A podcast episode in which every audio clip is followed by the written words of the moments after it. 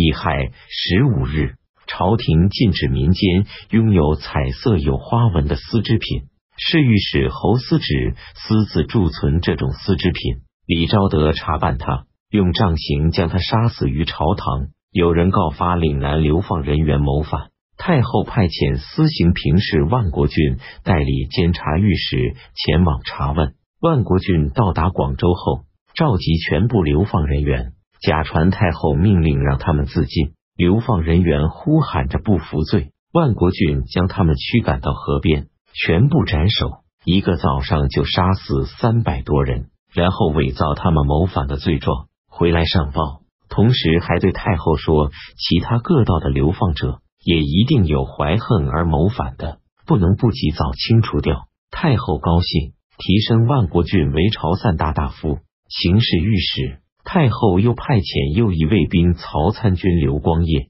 司刑评事王德寿、院南面监丞鲍思恭、上年执掌王大珍、右武为卫兵曹参军屈真云都任代理监察御史，到各道审查流放人员。刘光业等因万国俊多杀人受到奖赏，争相仿效他。刘光业杀死700人，王德寿杀死500人，其余少的也不少于100人。早年的各种罪犯、流放人员也一同被杀，太后也颇知滥杀的情况，因此下令6道流放人员未死的，连同他们的家属，都准许返回家乡。万国俊等也相继死去，或获罪流放。来俊臣诬告东关尚书苏，说他在魏州时与琅邪王李冲串通谋反。夏季4月，乙被遗物，他被处死。5月癸丑25日，地州河水泛滥。秋季9月，丁亥朔初一出现日食，魏王武承嗣等5000人上表请求太后加尊号为金轮圣神皇帝。乙未初九，太后到万象神宫接受尊号，赦免天下罪人。朝廷制作金轮等7宝，每次朝会都陈列在殿庭。